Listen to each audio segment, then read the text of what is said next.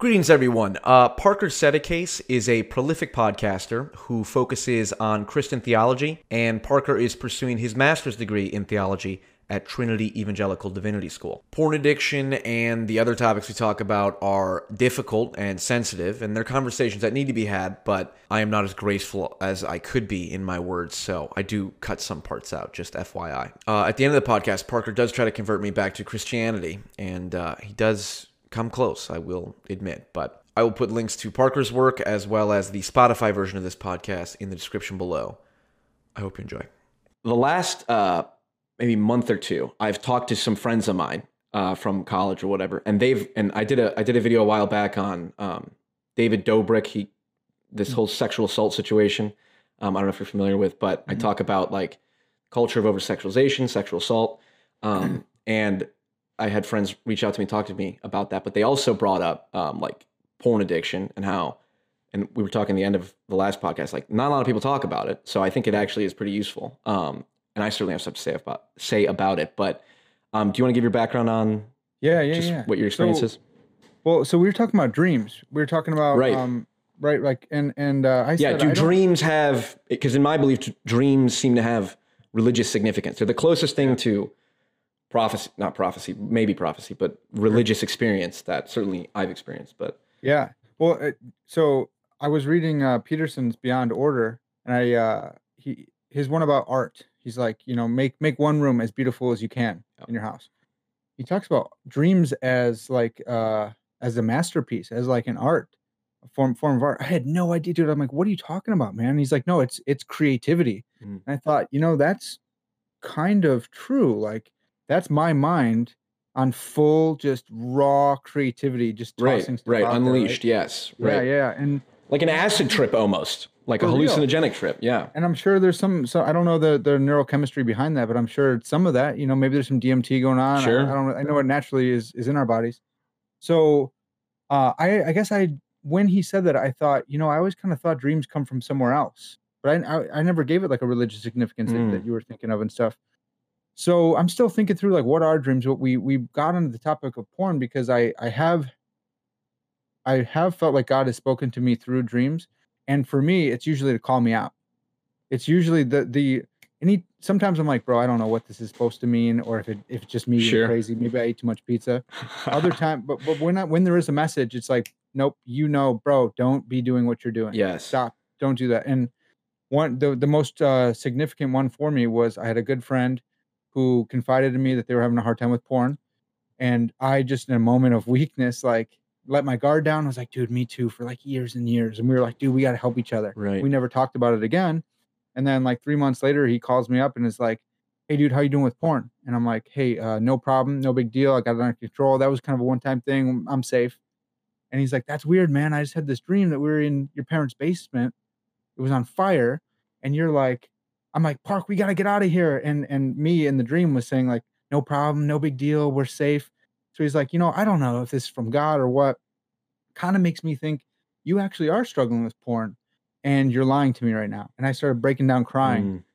And not because I'm like, God is real, but like, no, God, like I never doubted God was real or not. You told my secret to my friend, like, screw you, dude. Right. Are you serious? That was between you and me. I was working that out. Mm-hmm. And I realized then that that God was like, bro, you are not going to be able to keep this secret anymore because it's going to eat you up. It's going to be, and the Bible calls um, lust like a consuming fire. One, mm, one of the mm, proverbs mm-hmm. says, "Can a man carry coals next to his chest?" Or a different translation says, "Can a man heap coals on his lap and not be burned?"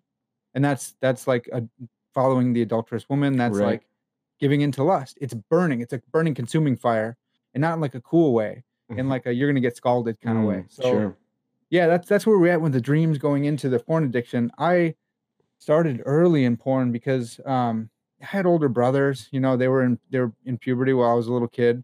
But even before that, was abused by my neighbor. Um, she's a couple years older than me. One of my neighbors. Um, she I was like six, you know, so she she was like nine or ten, and uh, I told you last time like ten year old girls don't do that, you know. So so she was abused by someone, her mm, uncle, her dad, someone abused her so I don't like hold that grudge or anything like that.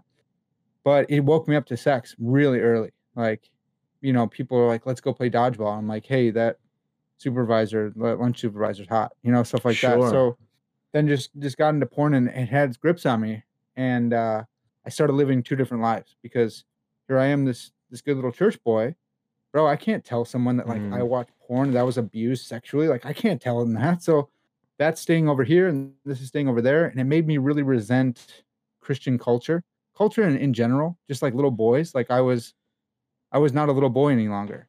So everyone like acting like little kids. I'm like, what what's going on here? And I'm thinking more like an adult, not only because of being opened up, but I had older brothers, so I want to hang out with them anyways. right. And then on top of that, you got this weird Christian culture, which is tuck in your sweater vest and you leave your sin at the door, right? Because Mm. we're good little Christians. And I was like, I hate everyone. I hate all of you. You're not real. Sure. And so, uh, yeah, it wasn't until college where um, I saw people being Christians for real. I saw guys that I respect and admire, like manly men on the wrestling team, holding each other accountable, uh, giving each other their Facebook passwords to check in on their messages. Hey, make sure I'm not DMing anyone at one in the morning. I'm like, bro, right. that's wild. That's Uh-huh. like for real. You guys sure. care about. Accountability. Yeah. Yeah. So was it the first kind of culture you grew up in? Was you'd say was like repressive in terms of that, or So my family wasn't. But Okay, the, sure. The, the the Christian culture we were in for sure. Yeah, yeah. My so my family was weird. Like we had real problems. Uh, I love my parents. My brother was wild. One of my brothers was absolutely crazy wild. I love him, but started doing cocaine when he was like 14. And my dad would tell the church like, "Yo, we need some prayer. We need some Mm. help." And some people in the church were like, "Yo, we don't talk about that here." Wow, Meanwhile, their kids, their kids were doing heroin. Their kids were doing Mhm. coke sure, and they had all these problems, but they wouldn't talk to each other. And it was like, yeah, a lot of good you did, bro. Like that's not Right. even what Christianity is about. But the cultural Christianity of that area was all jacked up. interesting. And then so in college you encountered a, what a different church or a different culture, or Yeah, diff- different culture in that these were young dudes who would read the Bible and were just living it out. They were like, "Hey, I actually think that we need each other." There's this, there's this Sure. uh, another proverb says, "As as iron sharpens iron, one man sharpens another." Mhm. You ever you ever heard that before? Mm, I the sentiment, sure, Yeah, it's pretty epic. It's right, And so you take that and you put that on your wrestling wall. But you don't think that actually means like, hey, um, you said you weren't gonna meet up with that chick because uh, you were not treating her right, right? Or or you're gonna sleep with her, and now I see you out with her. What's up, dude? Like you you asked Mhm. me to talk. That's like, hey, screw you, man, back up. That's like the iron sharpening iron, doing the hard work of being like, bro, I'm gonna try and help you accomplish your goals. I'm gonna try to help you look like Christ. right. I'm gonna sharp. We're gonna sharpen each other. Yeah, because one of the things I know, like you're familiar with Young Life, right? Yeah.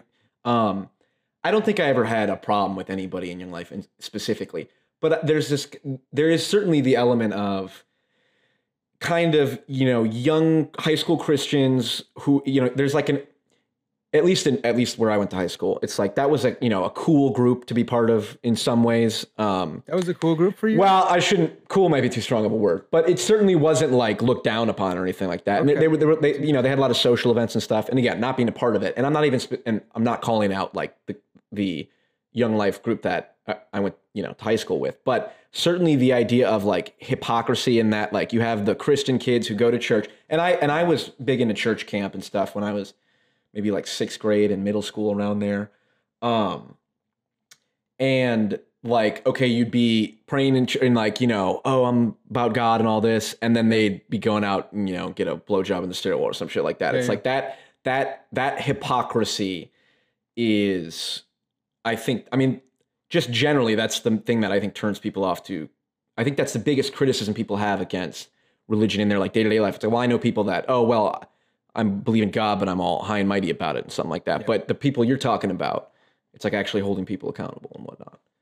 Yeah, man, and, and calling each other out because so all Christians are hypocrites because Mm. we're called to be sinless. Well, right, everyone's a hypocrite, right? And so so acknowledging that takes away a lot of that sting. Hey, bro, I actually can't live up to it. I am a hypocrite, Mm. and so are you. So come join us, man. Let's Right. work on this together. Let's let's not live in our hypocrisy. Let's work on it. But I was that hypocrite, dude. That was me too. Like I felt like I could not control myself. I I didn't feel like any power over that sin. And then there's there's all sorts of uh neurological crap that happens too, like neural ruts. You know, you start thinking about something and you get these neural yeah, ruts. positive feedback loop. Yep. So Yeah. The more you watch porn, the more it happens. The more you objectify women, the more you see them, and you fight it and fight it. But you give into it, right? And, and you're two different people. And then when 10 o'clock at night night hits, your your mind is Yep. used to doing that. Yeah. You start texting all the girls on your phone, you start looking at porn, whatever, and then you're done. You go, I'm so sorry. Hey, no, I actually don't feel that about you. I should have not said any of these things. Sure. So was so to, to the porn specific was it specifically porn or were like were you like hooking up with a bunch of girls too and and Yeah. going out and stuff? Yeah. Any anyone that would I I wanted to be uh I probably wanted to be God, bro. Like I probably wanted to be God. I wanted I thought I was a wrestler. I thought that I was gonna come in just all hulked out and every girl's gonna be drooling over me. Uh, because that was kind of the the pinnacle for me. Like if girls wanted me sexually, I made it. I must have Right, made it, man. right. Because that's kind of Oh, yeah. that was this, you know. And I never talked about my abuse as a kid. I pushed that down. Every now and then it would c- come up, and I, nope, I'm not thinking about that. mhm, And I would hear people talk about repressed memories. I'm like, that that that must be weird to have those.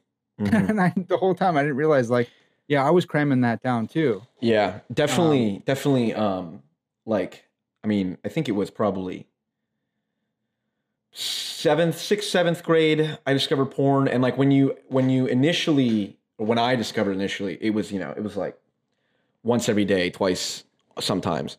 Um, and I, I like, I don't think I was ever addicted, so to speak. I mean, the first like the that first time, that first period when you just discover it. Yeah, I, I think there's no other way to say that, but.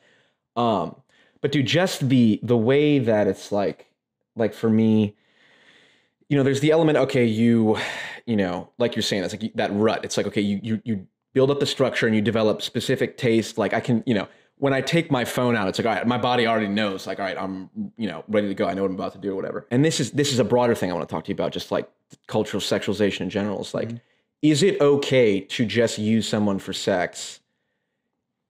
even if they kind like not v- verbally just explicitly uh you know say i just i'm just over here for sex or whatever Yeah. like because i have this issue of well like i'm against that i'm i'm the experiences i've had are like you know i feel ashamed saying like okay well i'd bring a girl over we do whatever. And then like you know once we're done we're just laying there and she's in my bed and it's like dude i don't like this person. I feel no connection to this person. And i feel like you know even if it was just yeah we came over just to hook up or whatever it doesn't matter. It's like it's still just an element of like you know i i just hate that. And porn is like okay well you know you do it you use it you finish and then boom you can go on your computer and do whatever and you completely cut out that whole emotional side of it you know and that connection thing. And t- like I think that is where the biggest danger comes um no pun intended um that's where people can get screwed up the most because it's like you know you, you have like you have you can't separate the person from the sex and porn i think reinforces that a ton Yeah. So I used to think that, um, okay, I'll just watch porn instead of bothering some poor young girl. Mm. You know, instead of like telling her I love her and then hooking up with her and then breaking her heart or whatever. saying whatever you need to say and just like Right. pretend fake So interest and all that. I'll just watch porn and and that will be fine. But I didn't realize what that that was reinforcing the habit still. That was still and and then not to mention some poor girl who's in the porn, whether she's there voluntarily or was manipulated into it Mm. or was a sex slave or whatever. I have no idea. which idea. is a huge thing that people i mean some people are talking like it's coming out more recently but that's a big thing too it's just like the porn yeah, industry dude. Right. Yeah. With, with the whole Pornhub thing, Mhm. like, yep yeah, there's freaking sex slaves on there that someone was underage whacking off to. abuse all Like, that yeah bro that's insane and so um yeah man so there's a bunch there's like philosophical arguments for it too i know that there's some people are like you know we just we we want to you know this this is sexual freedom. There's some people who still think that's cool. They still think that's cool. It's like bro this isn't the 60s man. Like, yeah. you're regurgitating the same old which which the have been trying. 60s were riddled with sexual assault that we don't hear about. We just hear the woodstock acid and have fun it's and like, love bro, and all you're that. you're you're you know how many years 60 years later or whatever like oh fine. You can go try that and if that works for you i don't think it's going to but you Mhm. can go try that. Like you're it's yeah you're free to do that. But um there's the the, the objectification i think it's probably I, I know first wave feminists were about this and and probably a lot of second wave feminists who are like no don't objectify me. And then it, it look i'm not an expert on on feminism or third wave but third wave seems like the their their mothers and grandmothers were like men are pigs so we're not having sex with a man who's like a pig like this. You know you're a pig. And Mhm. the, the pig stayed here and said fine i'll find some other girl. I'm not going to go with any of you And so they drifted, drifted, drifted. And it seems like the third wave and beyond says, well, men are pigs, so we're going to be a pig too. Mm, And the mm. guys who were pigs, they never changed. They, they didn't change their location. They Right. stayed in the same Someone- spot and women came back around. I've seen a, I think it was a YouTube comment, maybe even there's there's wisdom in YouTube comments, believe it or not. Um, I think it, but I, I think it was somewhere else. But someone pointed out like instead of instead of sort of condemning like, hey, maybe we shouldn't be you know using people as sex objects. Maybe we should be you know taking a more I don't know human approach or something rather than just pure liberation. Which I think that does fit a small number of people. Like I have friends who are very open-minded, very like kind of creative people who Mhm. guy can meet a girl, fall in love for a week, and then you know genuinely think he's in love with her, and it turns out it's not. And it's like as, if they're both consenting and they're both kind of creative people, like that's fine. But I don't think that's the case for most people. But what this what this um, thing was pointing out was exactly what you said. Is like instead of sort of reeling back like the fact like oh well men can sleep around and that's held up to high regard so why can't women it's like well we shouldn't be holding either up to high regard Yeah. right and Yeah. I- well, that that goes back to what I wanted, man. I wanted to be this God King who was just this beast, and then it wasn't until this pastor, who I actually respected because I hated pastors for a long time, but this this pastor was awesome. He goes, "Hey, you know, sleeping with a bunch of uh, girls is actually not a strong thing. It's actually a weak thing. Hmm. You uh, you can have sex with someone, like you you can go out and find. I know there's incels or whatever now, I guess, but like you can find someone to do that, or you can pay someone to do that." mm, if, if worst comes to worst, you can pay someone to do that. It's actually harder to say, you know, I'm going to hold off. I'm, Right. I'm not going to do that. I'm going to hold off. I'm going to save myself for someone I care about, or, and, and I'm going to and I'm going to not collect emotional baggage or emotional scars or whatever. I'm not Sure. going to do that. That actually takes more restraint, especially when you are a stud. If if girls do want you, right takes more right, and to the- not go for that. Right. And to the point about like the incel types thing, it, it's like there is a there is a difference between like I said, like to be able to do that and then choose not to out of will versus being the kind of guy that no girl wants to be with because you're irresponsible, because you don't have any direction, because you sleep You're 12 hours a day. Yeah, you don't you, you don't even take care of yourself. It's like so, you know, there's an element of um, what would you say? Um, not antithesis or antipathy against kind of the hookup culture that I think does stem from resentment on the part of like, Oh yeah, You know. if they could, they would. yeah, exactly, right, right, right, Can't, so they right, don't. and then that, and then that's used as a cover to say, actually, no, look at yourself and say, what are you not doing, or you know, like, and it's funny, dude.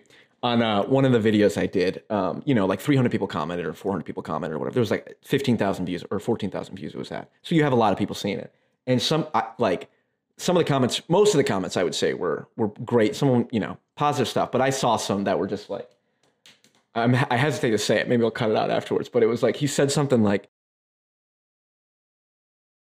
"Holy shit, bro! Like that is exactly the type of shit that's like you that like that's bad." And you know, part and part part of what part of what I'm trying to do, and just even in this conversation, is Yeah. like, how do we reach those people, and how do you point out like, hey, there is validity in like, you know, um, like we were just saying, like, you know, we should value like monogamy and uh, you know, a respectable culture, but it doesn't stem from just like, you know, the like you were saying, like all men are pigs. Well, it's like, well, all women are not pigs too. This the generalization and the gender identitarian garbage, Yeah. I think is so toxic at the bottom of a lot of this. But That was a great question. I, I didn't know you were going to go there. How do we reach him? Because that's actually not part of our culture right now. And I, dude, if someone else says cancel culture, I'm gonna throw up. mm, Like the the the the Gen Xers got it, and the Boomers, and once they get the words, they ruin it. And I love yeah, you that's guys. so true. they get it. That's so go, "You know, true.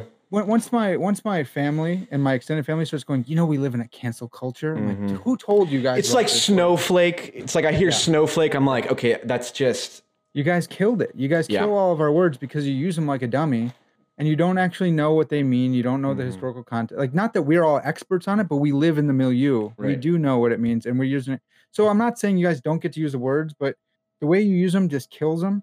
But what I'm saying is there is no grace in our culture right now. Um, there is no uh, ex- extending, you know, giving people slack. But there's also no redemption. There's no how do you get your way back? Um, is there any kind of forgiveness that's available? And do do we just write off anyone with the wrong opinion, mhm, or like if they have the wrong opinion, shouldn't you want to persuade them? right. And that dude, I don't. I, I'm a Christian. My whole life is supposed to be doing that, Right. and I still get lost in that. Where when you said that about the guy, I'm like, what a dick, dude. Screw that guy. Right. And I wasn't thinking like, oh man, I wonder how we could reach that guy and help him see see the light. Right. Well, You and know, that- so and and like and I know people and I've you know I'm I am online and I look at these things of like okay the incel groups and what do people say? What's the rationale and all this stuff? And it's like when so when that guy commented on the video part of me was like dude is this the kind of people I'm attracting with my video like I was like damn dude that sucks like that actually yeah, you can't sucks really choose. You can't really choose your audience. That's right that's right right too. but then there's the point of like well i made a i made a video critic like criticizing someone and like that happens to align with their views so that makes it bad and it's like Yeah. and that's that's a feeling because you know that is irrational to think that but like when i thought about it more I was like again i'm trying to take a mental health focus i'm trying to start from i don't the abstract ideas are only important to me insofar as they serve the cause of how do we improve people's mental health, whether it's your individual mental health or someone else's or whatever. Mm. And so the idea of like, well, maybe this person came to my video and then saw another video of like you and I talking about porn addiction or something like that, or one another different video where I talk about therapy, and then that sort of brings them back into the fold. Mhm. Um, and so that's a that's a big thing. Um, I wanted to ask, how did you get out of your addiction? What was like the pathway out of that? So so that that's where the dream came through because now it wasn't my secret anymore. Now it wasn't my shame. It wasn't my embarrassment. It wasn't God. Because one other person knew. Was he was he the only other person that really knew at the time? He's the only one at, at that point. Right. Yeah, yeah, yeah. right. And then some of my other some of my other friends knew, but they didn't they didn't see it as a problem, and they weren't in as deep as I was. Uh, they didn't start when they were five and go into some creepy, dark, you know, world. Sure. Uh, and so yeah, it wasn't until college where I saw other dudes confessing to each other. Hey man, like how how are you doing? You you you told me last week that you wanted me checking in on you. I know this is awkward, but I'm checking in on you. Oh Mhm. dude, actually I'm having a hard time, man. And here's why. And so then I I guys the confession in uh, amongst the guys is like reciprocal. If someone confesses something to you, not only do you feel safe, you feel obligated to confess back to them. Yes. Bro, that I'm so like- true. I and in the in the last like six months for me, because like I said, I've been in therapy for a while, and I was talking to my friends about stuff I never talked about before. Exactly that phenomenon. I would start talking Yeah. about therapy or something, and then another friend would be more willing to open up about something he had gone through. I'm like, Yeah. oh my god, I, this never this conversation never would have happened had I not taken that initial step. It's yeah. So it's the initial step. Um, someone's got to be vulnerable, and that word sucks because it's been used wrong too, right? Like, oh, yeah, vulnerable. vulnerable. No, yeah, just, yeah, dude, yeah. It just means putting yourself. Just hey. Well, that's what's up. courage. That's real courage. Yeah, courage is I'm gonna tell you exactly my biggest insecurities. Yeah. And not let it own me. You know. And and with men, courage. That courage comes in the last five minutes of hanging out, usually. So it's on your Oh walk my back God, to that's the car. so true. Yes. Yeah, it's the walk back to the car. Plus, men talk shoulder to shoulder. Uh, ladies talk, uh, you know, face to face. This is not a universal, absolute truth. Sure. there's guys that I go and get coffee with, and they're more comfortable doing that. And they're not effeminate. Some of them are, you know, super Mhm. masculine dudes. They just prefer to talk face to face.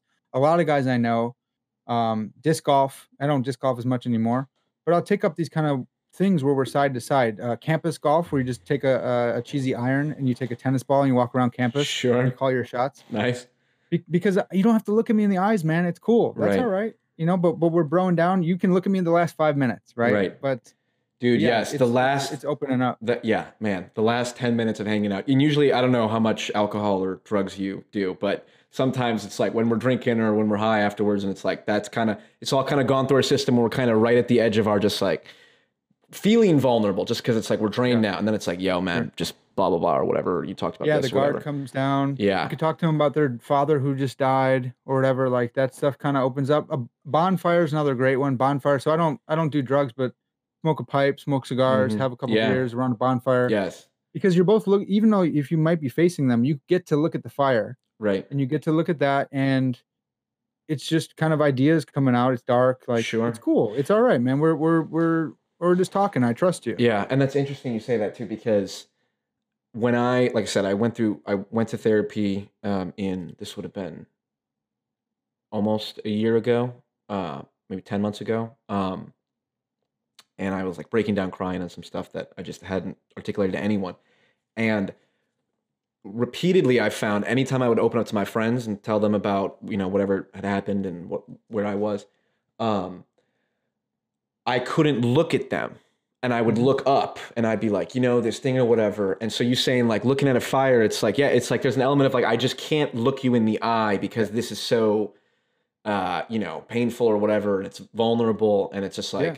so that I love that that I don't know advice or just that observation of like you know it's in the last couple minutes of hanging out, and or if it's if it's it's not like a one to one, hey, we're gonna talk, and I've always hated that. I always hated that notion of like, man, I, I would feel so weird just texting one of my friends out of the blue, like, hey, can we talk about something?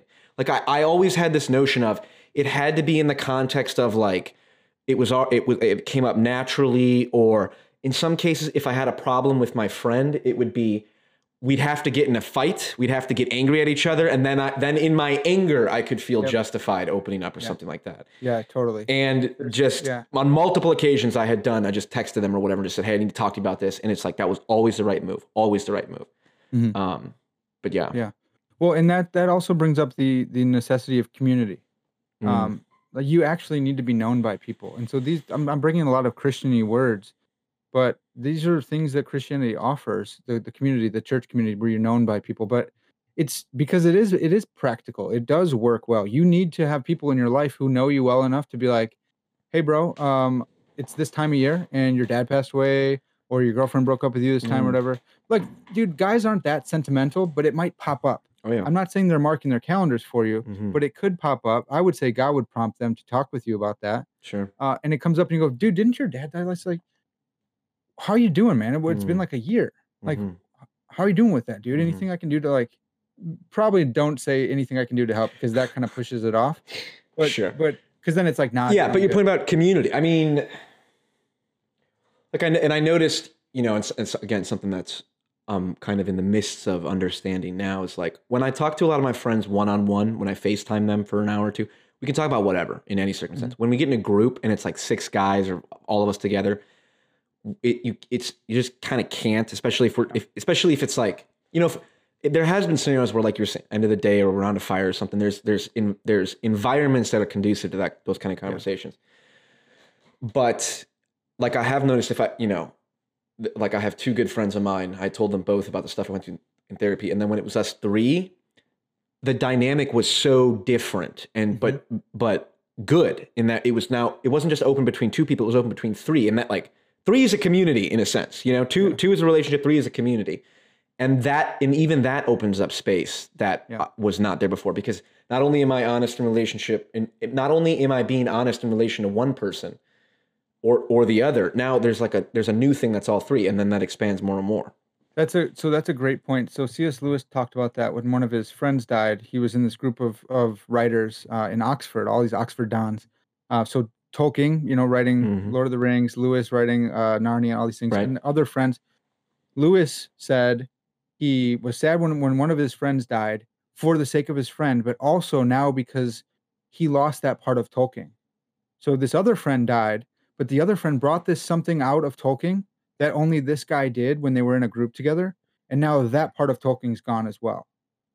Interesting. Because they were such good friends, because the the, the dynamic that you're talking Yes, about when you have three. Right. Now the whole community has lost something because this guy was situated in the community and brought something out of every individual. right. That was bigger than himself. But but what you were talking about with the group is another part of how I kind of got over um, my porn addiction and the hookup culture type stuff that I was trapped in. My buddies would always hang out in the garage. They smoke weed. They would you know uh, take gummies and drop acid or whatever they were doing that night. I just couldn't be around like more than three of them at a time, and Mm, it was weird for them to hear that. But I'm like, bro, I love you guys. I can't go to the garage anymore. sure. Oh, I, I can hang out with two of you. yeah. But I'm sorry, the- man. When when it gets to three or four, it brings out something dark in me, and I can't do it. Yeah. The worst thing is to be around people that are on that are like drunk or on drugs, and you're not. Yeah. You know, and it's just Yeah. it's like, oh yeah, I definitely feel that. Yeah. Uh, So that, um, that was a big part of the the community aspect, huge part of it. Yeah. do you hear? Do you hear that? Did you hear that I don't again? hear it. Okay. I don't hear it. there was a another bat that felt like it was flying through the room. um, the community aspect, yes. Um, uh, one thing I wanted to ask you. Okay, more specifically, um, you're familiar with OnlyFans, I assume, right? Yeah, yeah. It's like the uh, it's like like Instagram for, but it's exclusively for porn. what do you think? And maybe more. And this is porn in general. Like, do you like? Do you think it should be? What it? What, how do we address the problem of porn and the problem of over sexualization? Maybe specifically with young men, but then more broadly in the culture. I mean, do you think it should be illegal? No. Um. So I'm. Yeah, I'm, me I'm- neither. I'm, I'm. I'm more libertarian on a lot of this stuff. Right. And some of my Christian friends will be like, "Bro, but if you know, blah blah blah, you need to be socially conservative, but you know, politically conservative." And so, You can't think we- legislate morality, right? You- you- oh, so should I you lie? You shouldn't lie. No, I think we You can can't make it illegal. morality. Okay, I- interesting. um, I think every every law is moral. Sure, you're right. Okay, Right. Right. Fair. There's a there's an easy thing. I've got caught with that a lot. sure, Hey, you shouldn't legislate morality, and then an older boomer catches me. I'm like, "Bro, I'm not getting caught by that again. fair. What, what- okay, but we need to have some kind of principle to adjudicate what what kind of law moral laws are we uh, uh, allowing, and which ones are we not. So uh, yeah, even though I think that um, premarital sex is a sin, like I've committed that, I've been uh, I'm I'm a Christian. I believe Jesus has forgiven me of that sin. I still think it should be legal to do Right. that. I don't think we want the kind of society that's going around catching people for doing that and and doing that. And and you know, you say, well, that that could be hip- hypocritical because Old Testament law had these laws. If you don't know Christian theology, then you, don't bring that up. Like Mhm. people bring this up all the time. You don't understand the old and new covenants and the continuity and discontinuity between covenants that we that we have from Scripture that we're not just ad hoc thinking of. So there's a whole political Christian philosophy that goes into this. That's important. Okay, cool. I got that. Um, but it's not the government. The government's not going to do it. If you made it illegal, it would skyrocket. Everything, Right. everything the government fights wins. The war Mhm. on drugs, Yeah. the war on poverty. right. Don't, the government needs to stop fighting wars. Well, I think what we need to do is go upstream a little bit. And here's where uh, we need to reclaim our understanding of humanity. What does it mean to be human?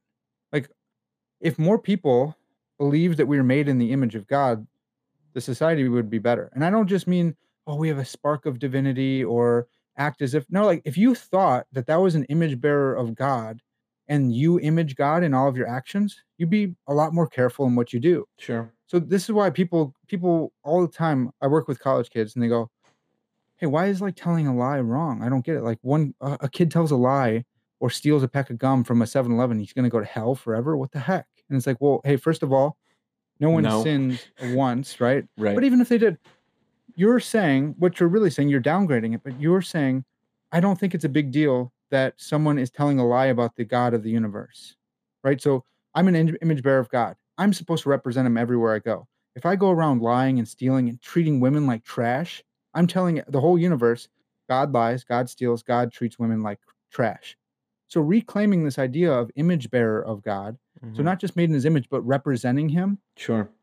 Like bro it's really hard to be happy like watching porn when you think hey i'm telling all the clicks that i'm giving or whoever that god is a pornographer god likes porn god likes a, a women being abused and objectified or men being abused and objectified right because that's a new thing that's come out that hey you know some of these men don't want to do this either Mhm. or they're Sure. finding their worth in in how long they can keep a boner for Mhm. right like what kind of world is this you know Th- Right. so i think downstream that is where theology is still important and people people don't see that. They don't think that Sure. but, but also the, the philosophy there like consciousness and uh right like we need to reclaim some of that self-consciousness.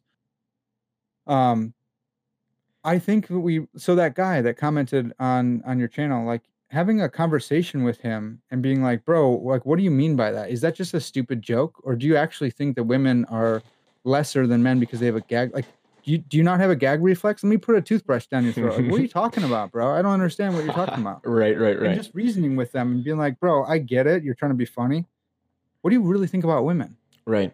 Well, and and yeah, it's like,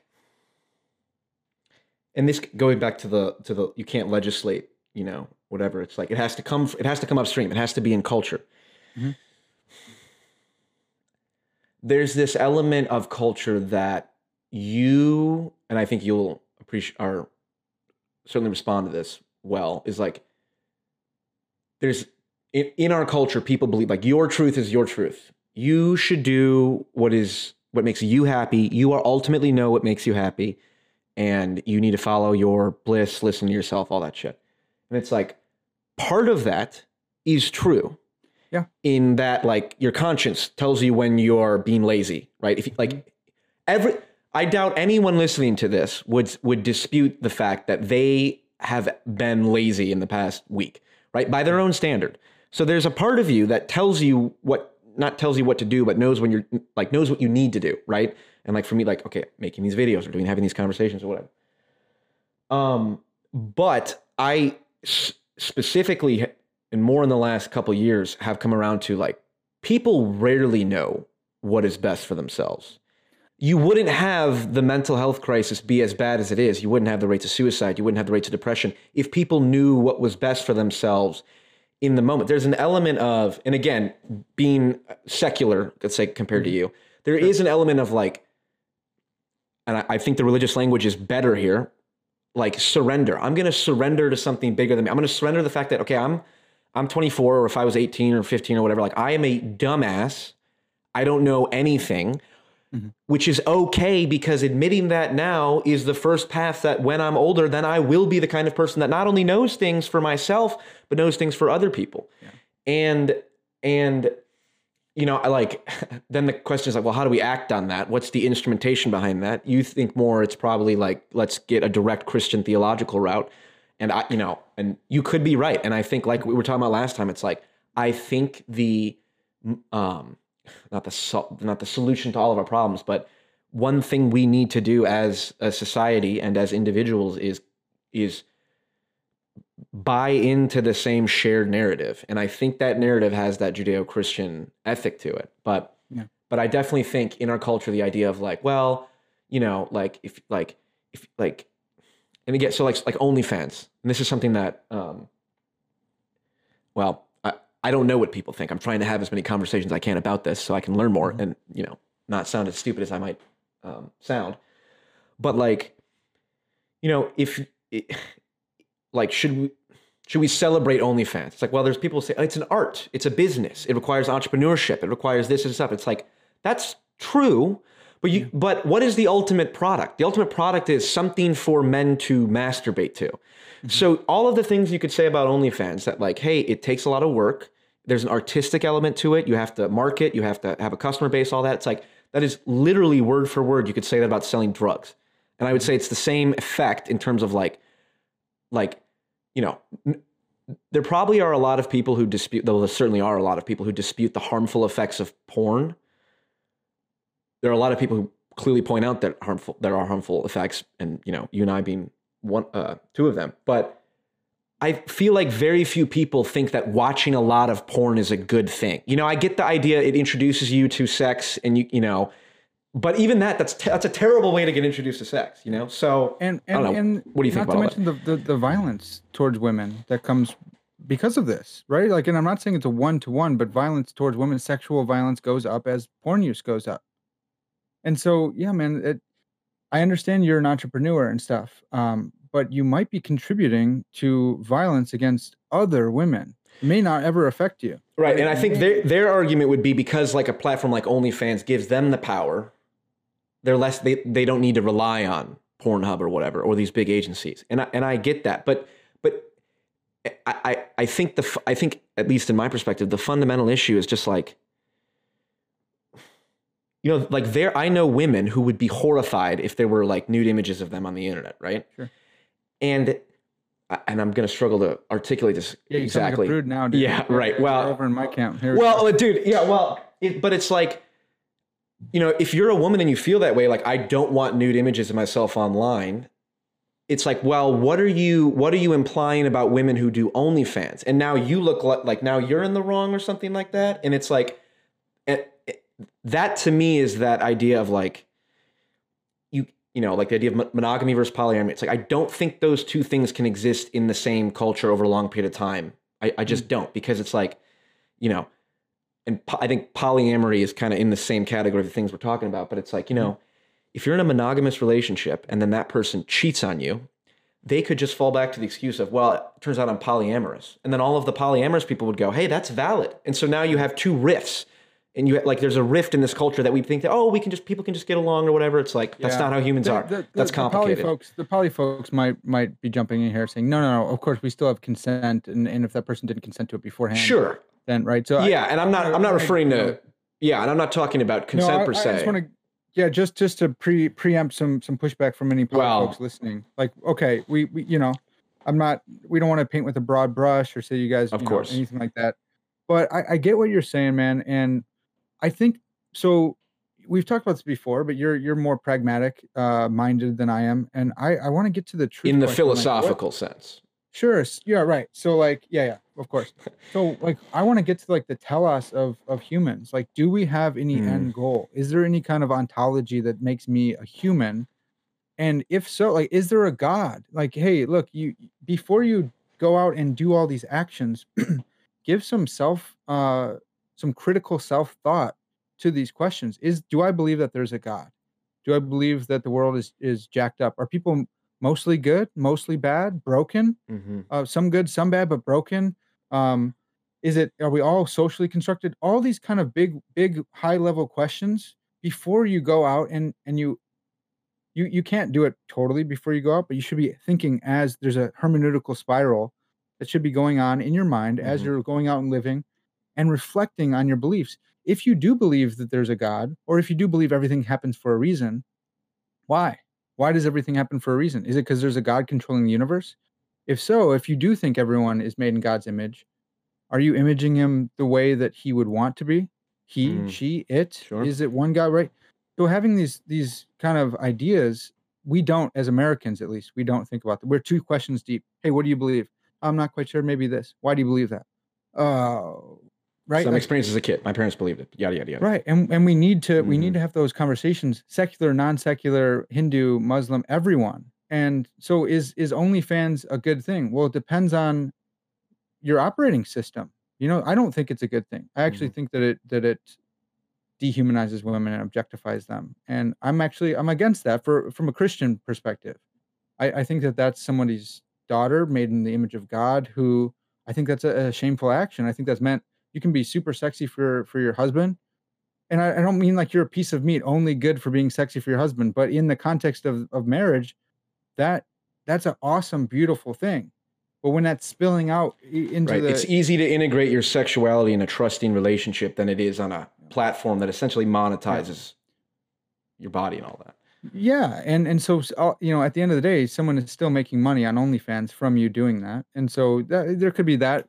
But there, I get the freedom part, but there's also freedom in restraint. In restraining yourself to one person, you have the freedom to be wholly open with them. You wholly Mhm, trusted, wholly mhm. known with somebody. When you're when you commit yourself, you make that commitment.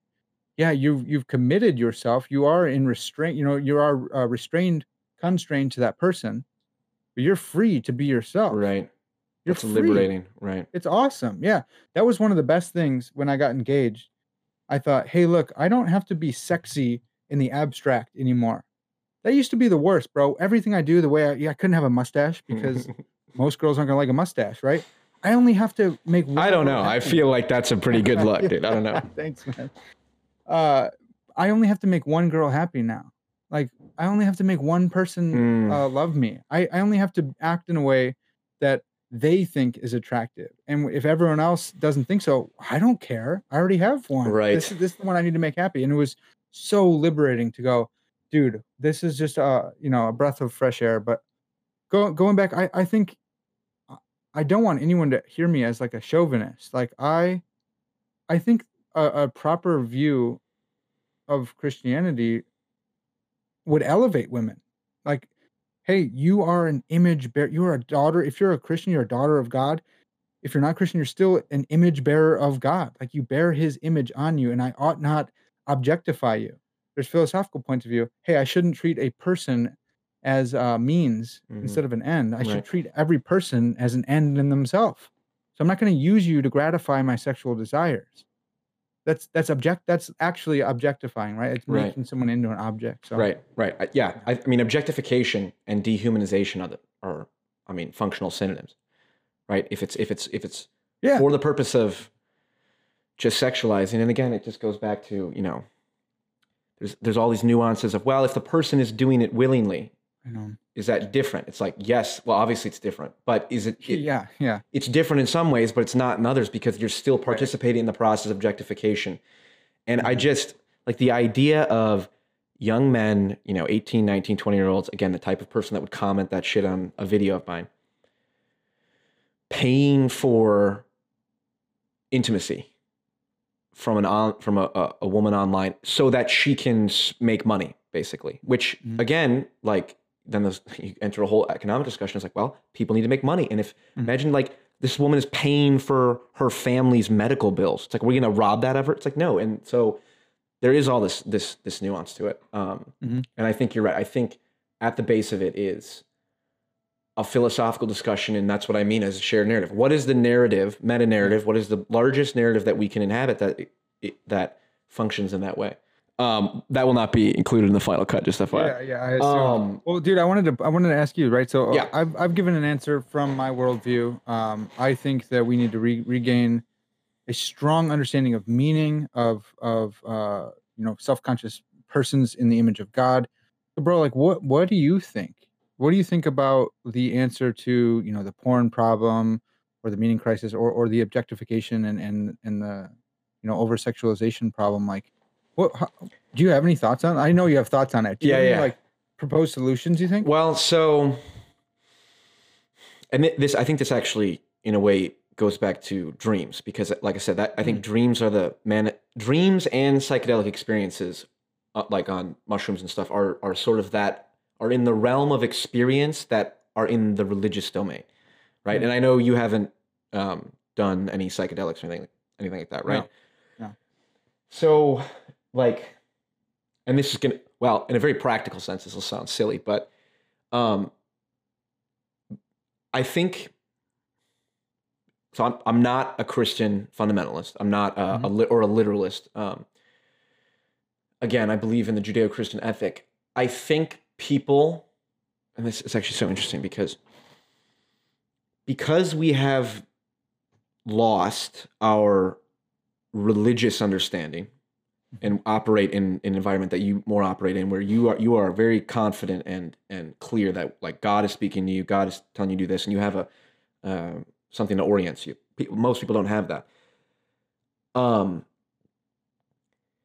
I think like I was talking um to a couple of my friends actually about like panic attacks. Know, Have you ever had a panic attack where like just, you couldn't just twice. Yeah. Okay, yeah. Um, I've I've had several while on, uh, like whether it's edible weed, and I had a close encounter on on psychedelics, which I'm never gonna take a lot of psychedelics again.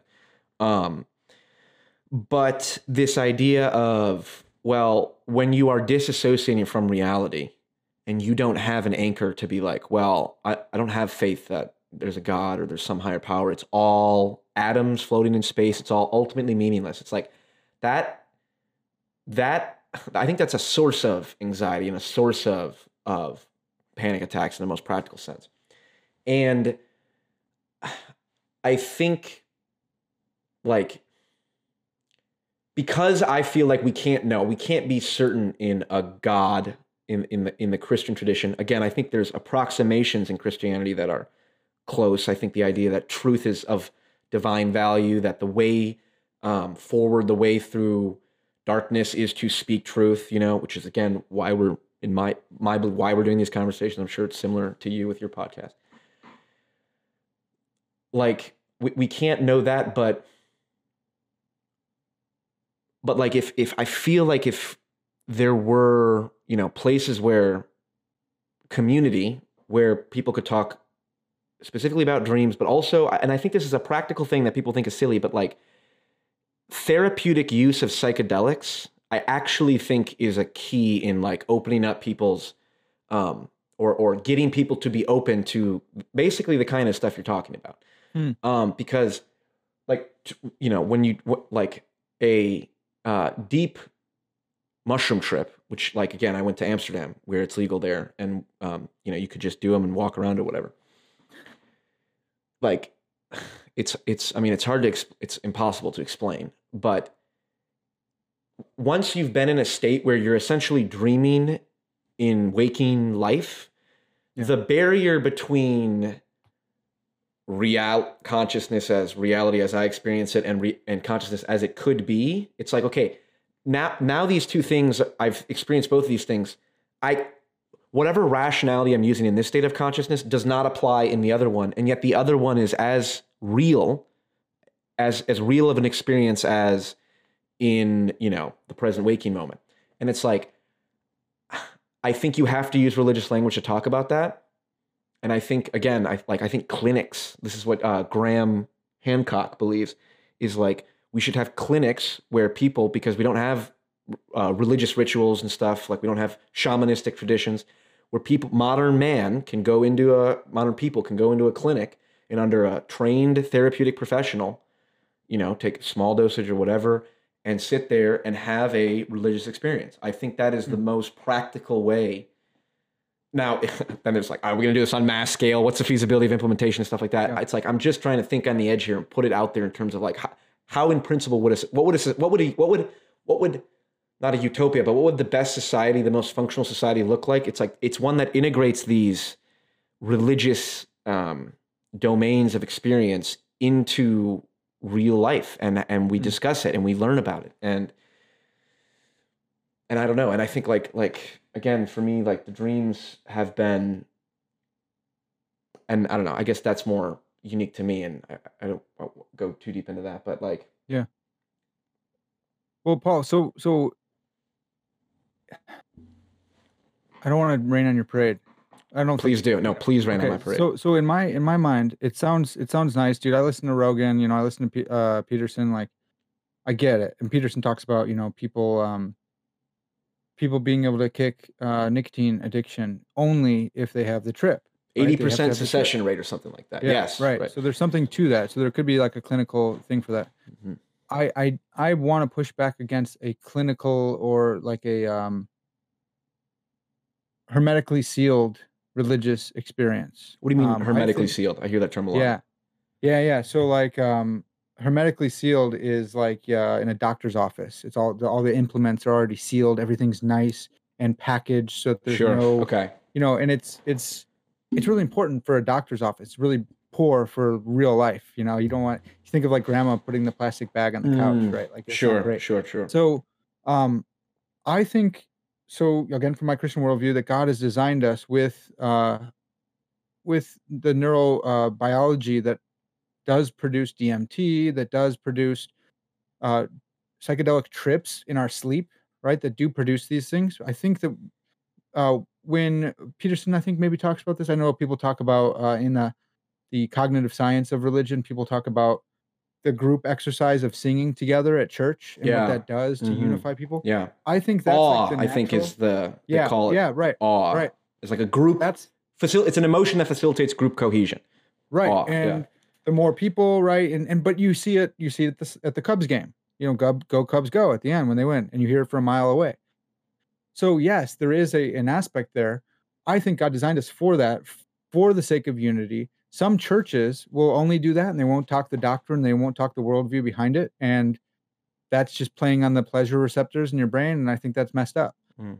Likewise, I think if you were to cut out all of the the religious significance there, and just try to take the the receptors and just try to take the serotonin from that experience, I think you, it's it's analogous to jerking off by yourself, right? So like sex would be the religious experiment uh, experience in the religious group, Sure. genuinely believing it.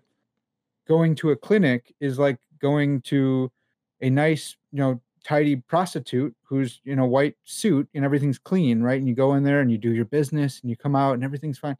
So I I think that I think that that that to me seems like analogous. Sure. That that and you I, what I mean? yeah i mean and I could be think, wrong. no I i think could be you're i think but- you're i think you're right you can't like sam harris is all about spirituality separate from religion Right. and I and i you know i and i have issues with that i, I think that the criticism you just described i think applies to him and i guess to the degree that i've adopted that worldview because i actually think from a metaphysical perspective i actually lean more towards sam harris in Sure. that in the on the on the very edge of things Hmm. um and then peterson is you know i don't you know increasingly seems like he's about to convert. So you know, I know I'll- we're, we're all holding. I know, I know. That'll be that'll be that'll pose some interesting um, uh, problems for me, but you know, maybe inevitable ones. But um, I mean, dude, I, I like.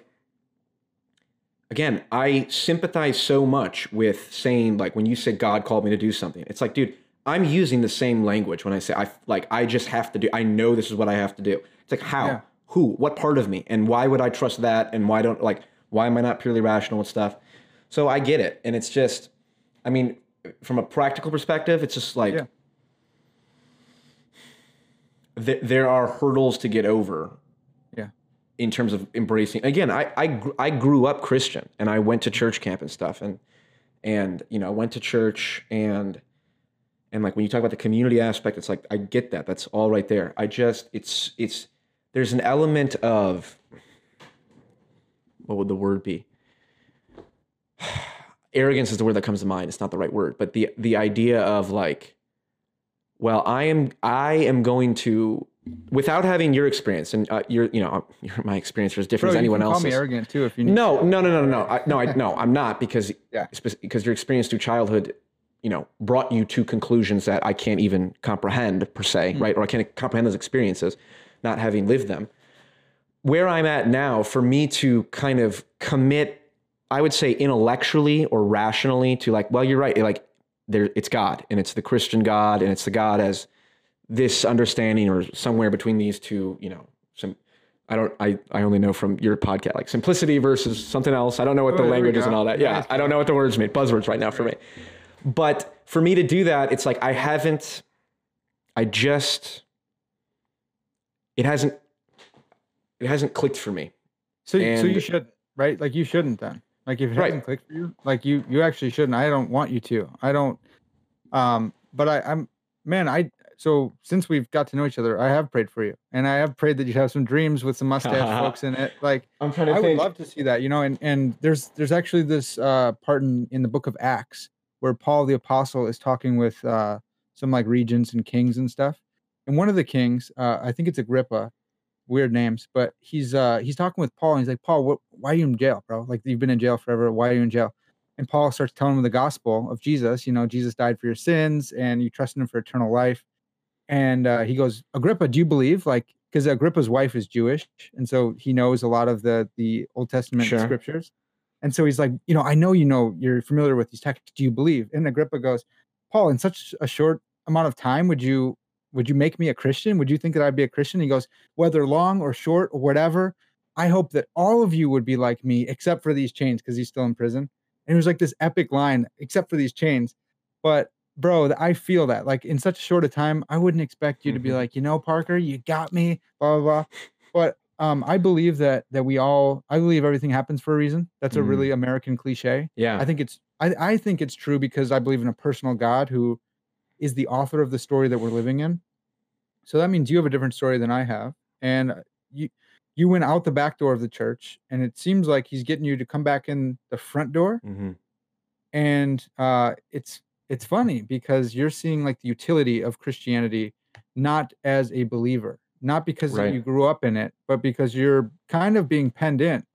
Oh, like okay, that kind of makes some sense, and that kind of makes some sense. I don't believe the metaphysics of it, but I see the practicality of it, which Mhm. is interesting. hmm Well, and dude, I've said, and I plan on doing this at some point. I plan on like reading the Bible. I plan on, um, Yeah, you should. and I, you know, I, I don't know if I'm going to take a a week long trip or something on my own to somewhere and just and just go through it and stuff. But like, I I plan on doing that, and you know, again, I can't make any promises, but Well, even um, even from a literary perspective, bro, like even if uh just historically speaking, the West is built on this book.